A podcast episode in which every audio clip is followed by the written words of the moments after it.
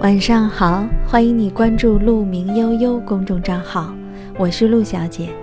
每天晚上九点三十分，在中国北京向你问好。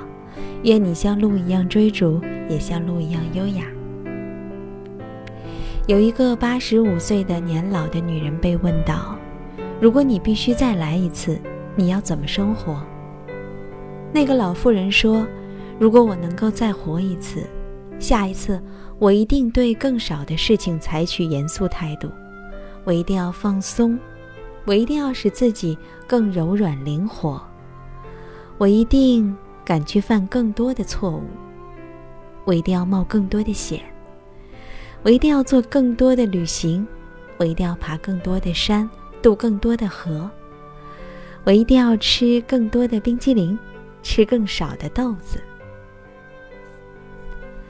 我是一个去到每一个地方都要带温度计、热水瓶、雨衣和降落伞的人。如果我可以再来一次，我一定要比这一生携带更轻的装备旅行。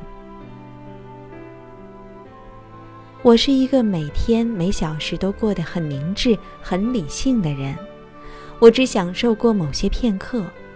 如果我要再来一遍，我一定要享受更多的片刻。我一定不要其他什么东西，只要尝试那些片刻，一个接一个，而不要每天都活在未来的几年之后。如果我必须再来一次的话，我一定要在初春就开始打赤脚，然后一直维持到深秋。我一定要做更多的旋转木马，我一定要摘更多的雏菊。这是印度修行者奥修在《般若心经》里讲的一个故事。接着，他做了这样的评述：尽可能尽兴地去过这个片刻，不要太理智，因为太理智导致不正常。让一些疯狂存在你心里，那会给予你生命的热情，使生活更加充满朝气。让一些无理性一直存在，那会使你能够游戏，使你能够有看游戏的心情，那会帮你放松。一个理智的人完全停留在头脑里，他没有办法从头脑里下来。他生活在楼顶上，你要到处都能生活，这是你的家。楼顶上很好，一楼非常好，地下室也很美。我要告诉这个年老的女人，不要等到下一次，因为下一次永远不会来临，因为你会丧失前世的记忆，同样的事情又会再度发生。我们在生活里通常会遇到类似的问题。如果你再活一次，如果再从头开始。大部分人的经验都是充满遗憾的，希望下一生能够弥补。极乐世界或者是天堂，正是因为这种弥补而得以形成。只有少数人知道下一世是渺茫的寄托，不如从此刻做起。这些人使我们知道世上有更活泼的风景。我就认识好几位到了老年才立志做艺术家的人。我也认识几位七十岁以后才到小学读补校的老人。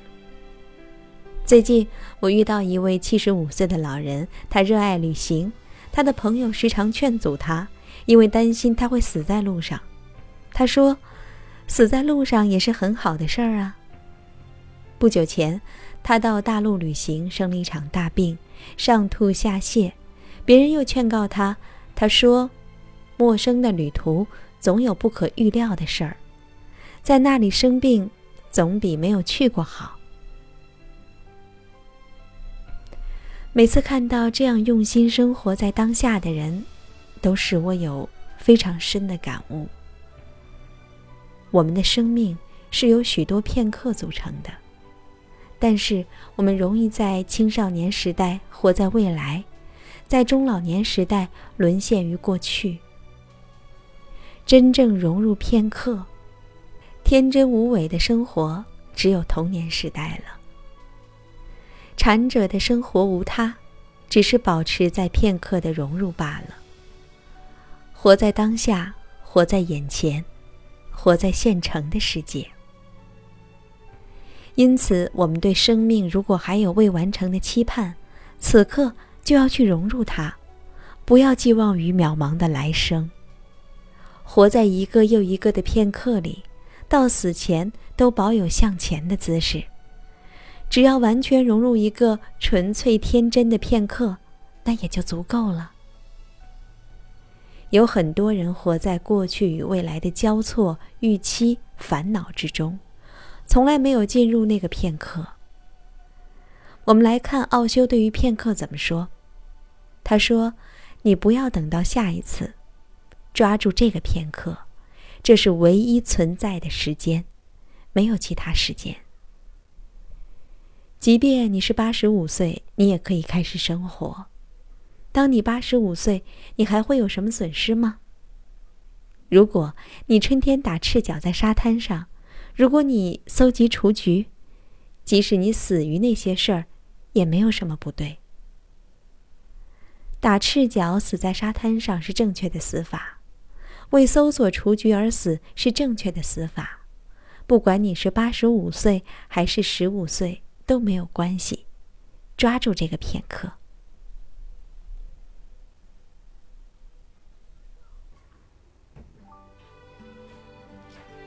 文章。分享完了，让一些疯狂存在于你的心里吧，那会给予你生命的热情，使生活更加充满朝气。有的时候我在想，什么是浪漫？浪漫其实就是创造一种时空、一种感受、一种向往、一种理想，在你的世俗土地上开出一朵玫瑰花，或者。一朵雏菊。我是陆小姐，在中国北京向你说晚安。愿你像鹿一样追逐，也像鹿一样优雅。完了。大雁飞过秋天的海面，看着奔跑的童年，赤着脚的快乐，只不过。是仓皇的一转眼，他手中的口琴唱的歌，唤醒贪玩的耳朵。爱是手中捧的红苹果，那年夏天。他微笑着不说。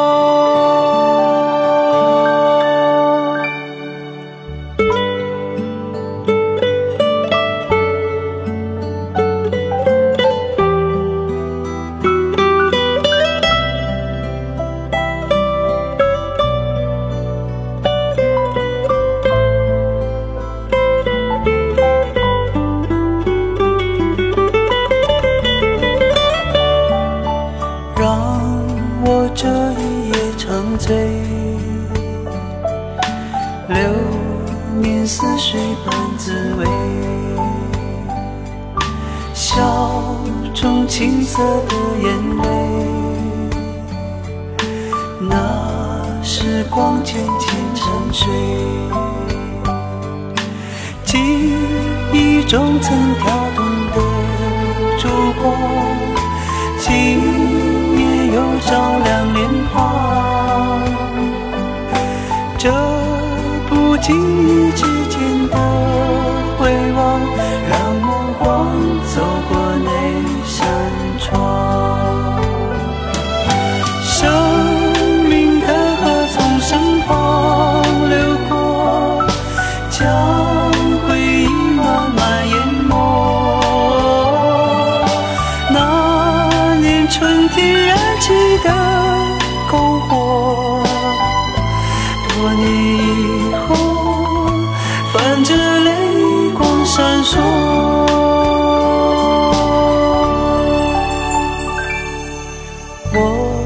愿这一夜长醉。